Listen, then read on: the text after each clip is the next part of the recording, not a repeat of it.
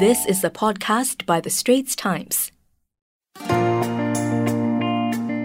Welcome to Green Pulse, a podcast series by The Straits Times where we analyze the beats of the changing environment, from biodiversity conservation to climate change. I'm your host, Audrey Tan, and I cover science and environment for The Straits Times. My co host is David Fogarty. Hi, I'm David, and I'm the climate change editor at The Straits Times. In the second part of our discussion on green finance, we hear from Mr. Eugene Wong, Chief Executive of the Sustainable Finance Institute Asia in Malaysia, as well as Mr. Anders Nordheim, who is Senior Vice President for Asia Sustainable Finance at the Worldwide Fund for Nature Singapore. So, earlier we've discussed what exactly green finance is and all the issues surrounding definitions here in Southeast Asia. But you know, here in Singapore, in the aftermath of COVID 19, we've also heard terms like carbon services being identified as an area of growth for the country. So, Anders, I was wondering whether you could explain to us what exactly are carbon services, because it's another new term that a lot of people are hearing for the first time.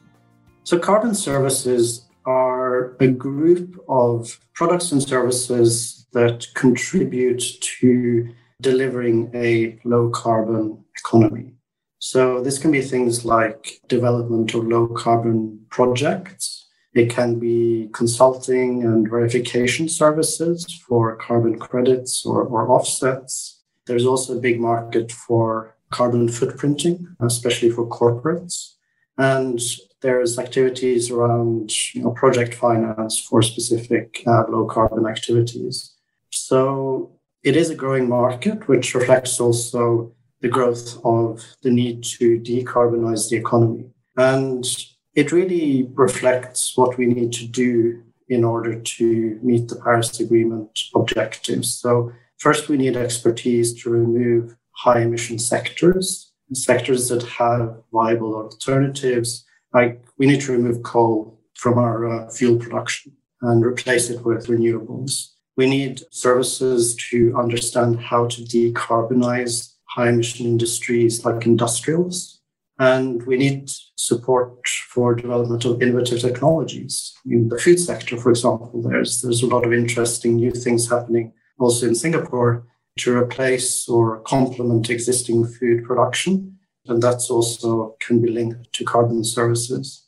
And for carbon credits and, and offsets, I think this is a, a great market for Singapore it has great potential because Singapore is well developed in the financial services. It's in an area that can both have a supply of credits and a demand for credits. And I think there's an opportunity here to really develop the carbon credit market in Singapore. And there are already steps underway towards this. Carbon services are actually part of the sustainability ecosystem, and they cover quite a number of areas, like Anders was saying everything from low carbon project development to verification services to carbon footprinting services, offsets and carbon trading. And these services actually are provided to support green growth and development. But green growth and development can happen only when there is financing and green financing in this case. So the availability of green financing will help the carbon services sector. Green finance can help finance the adaptation of businesses towards greener practices, for example. This then creates opportunities for carbon service providers, especially in the uh, project development and advisory space. And some parts of the carbon services sector, such as carbon capture and storage, can also directly benefit from the availability of green finance.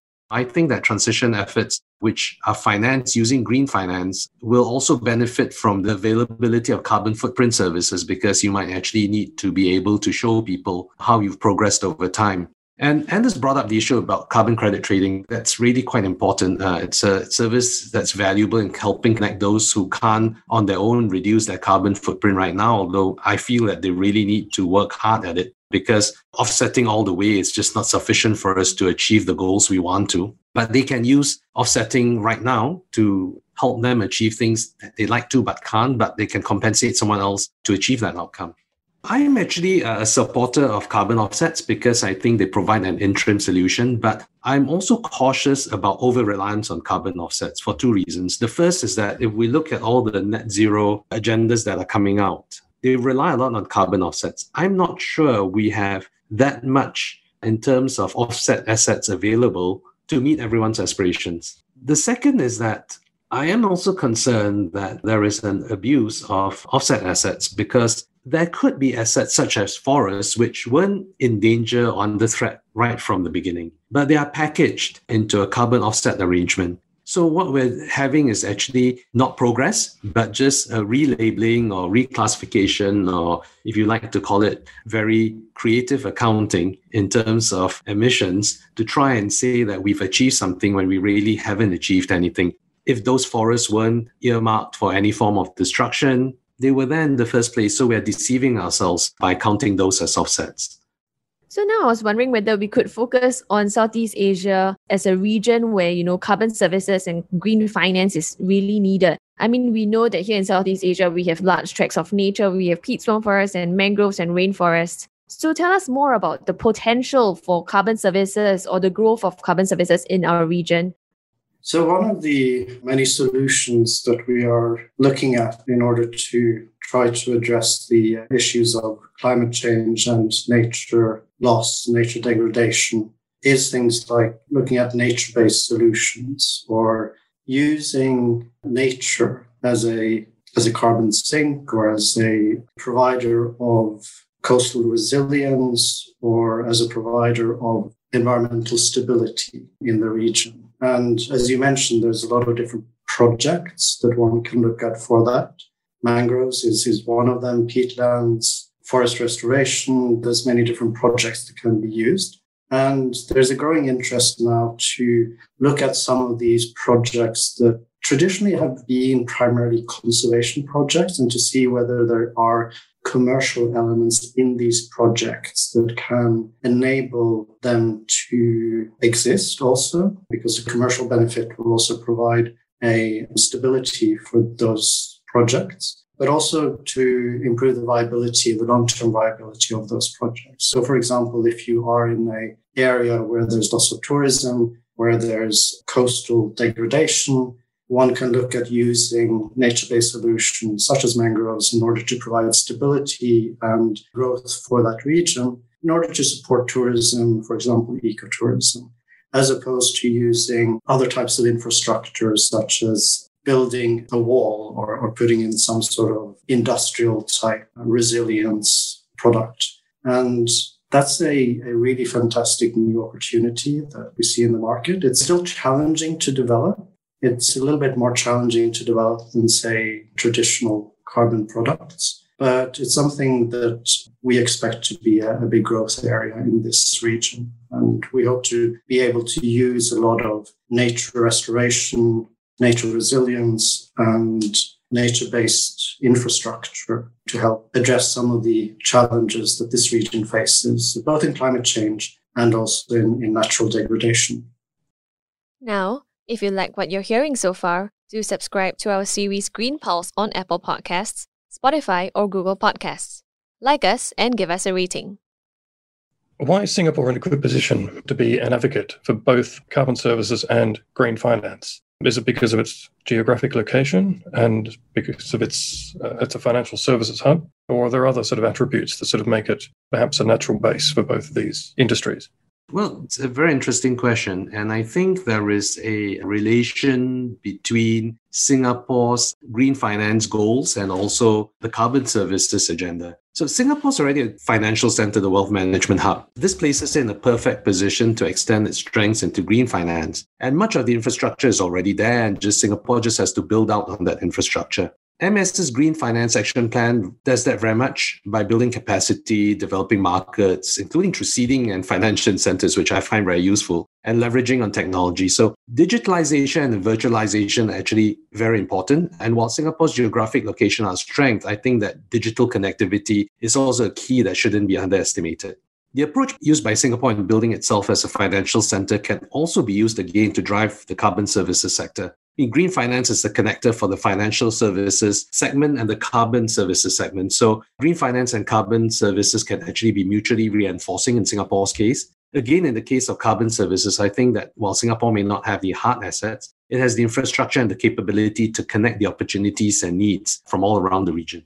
Yeah, I agree with Eugene. I mean, I think Singapore has a lot of the elements that are needed to be a hub for green or sustainable finance in this region, including a well developed financial markets, also expertise, and uh, and good connections. So, so it also is very helpful to have a government that is taking active steps towards moving the whole economy towards greening the economy through, for example, the Green Plan, because it shows a commitment that also people in this industry would be looking for in deciding where to establish themselves and, and where to invest in, in, new capacity for sustainable investments, green investments, and carbon services. So, yeah, I do think Singapore is, is quite well positioned. The potential for green finance and carbon services to grow is certainly there. But how fast do you expect both these areas to grow in Singapore and regionally?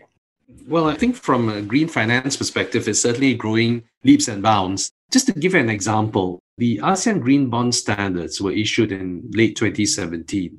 At last count, there was about 6.5 billion US dollars issued either as labeled as ASEAN Green Bonds or specifically aligned to the ASEAN Green Bond Standards. So I think that's quite an achievement in itself. And you can see the growth coming in. Uh, the sustainability bond standards, which are sister uh, set of standards, the ASEAN Green Bond Standards, but include social elements as well. That's racked up uh, 3.5 billion in labeled and aligned issuances.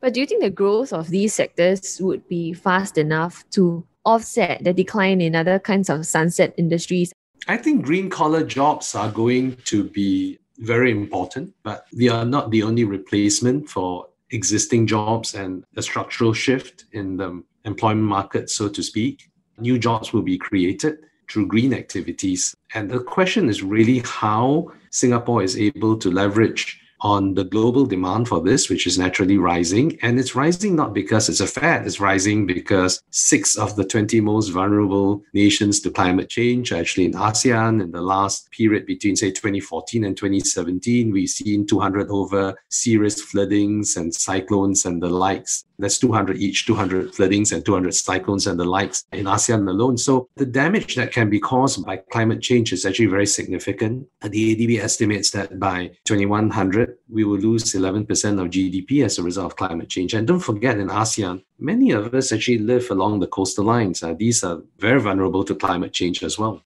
I think these are very important points from Eugene. The market here is not just Singapore, it's the whole of ASEAN. So if we want to build ASEAN economies that are resilient and are adapted to climate change and nature degradation, then we need people, we need resources, and we need funding in order to do that. And these sunset industries, as, as you call them, they're going to eventually disappear anyway, regardless whether Singapore moves into green growth or green industries. So this is an, really an opportunity for Singapore to move into an economy that will support the world of the future. So finally, I wanted to end on a kind of a crystal ball question. You know, we're seeing the world of high finance sort of gradually changing. Green finance is becoming a bigger part of that. So eventually, will all finance have a green tinge to it if we're to control climate change and protect nature? Every single economic activity globally has to be aligned with climate change and nature objectives. And that also includes finance. So eventually, it's not going to be green climate or sustainable finance or things like that. It's, it's just going to be finance and it's all going to be sustainable. Yeah, I totally agree with on that.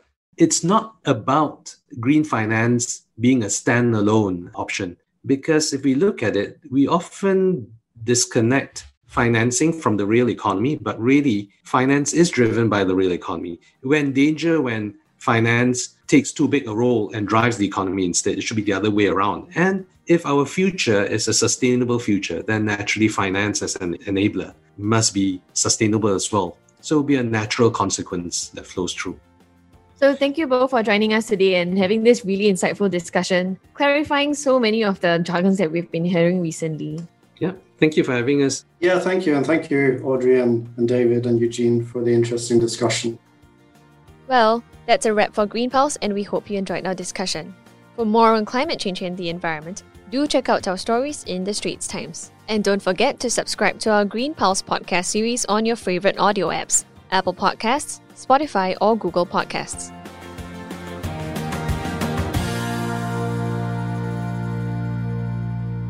That was an SPH podcast by The Straits Times. Find us on Spotify, Apple or Google Podcasts, or streaming on Google Home. Do feedback to us at podcast at sph.com.sg.